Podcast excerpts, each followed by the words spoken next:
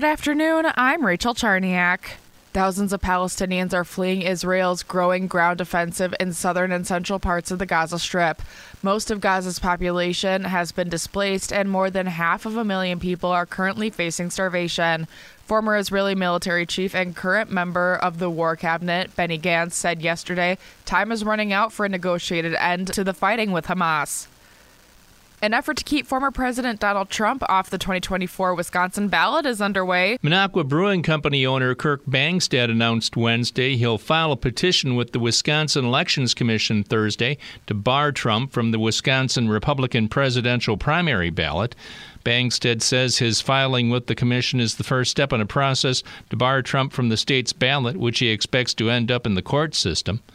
Bangstad's announcement comes after the Michigan Supreme Court ruled Trump will be allowed to remain on the 2024 Michigan GOP primary ballot. Ted Allen, Wisconsin Radio Network. The chancellor at UW La Crosse has been fired because of his porn videos. Joe Gow and his wife filmed and distributed dozens of videos on several websites under the name Sexy Happy Couple. Gow said he never used university time, money, equipment, or office space to make the videos. He and his wife also wrote two books that talk about sex, and they have a YouTube channel where they cook healthy dishes with professional porn actors. Crews have started to demolish a house where four University of Idaho students were murdered last year.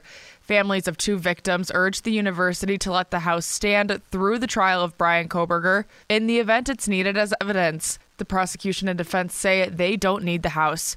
Kohberger's trial is expected to begin next summer.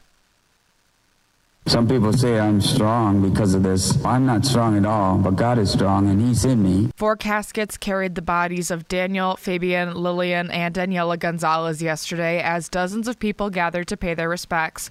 Funeral services were held at Weyauwega Fremont High School and led by Pastor Kurt Schilling, who is also the victim's stepfather. Life can take away your kids, it can take away your treasure, it can take away your health, but no one can take away the hope that we have in the Lord God. Another visitation for them will be held tomorrow at 1 p.m. at Peter and Paul Catholic Church in Weyauwega with a mass to follow. Now, here's your Fox 11 weather update. Look for rain showers to persist through a good chunk of the afternoon. Temperatures will hover in the upper 30s to near 40. Some of those rain showers may mix with a little snow as they wrap up this evening. Not expecting anything to stick. Low temperature eventually to 28, and Friday looks nice, mostly sunny and a high of 41. I'm Fox 11 meteorologist Phil DeCastro for 97.5 1360 WTAQ. And I'm Rachel Charniak, WTAQ News Talk Sports.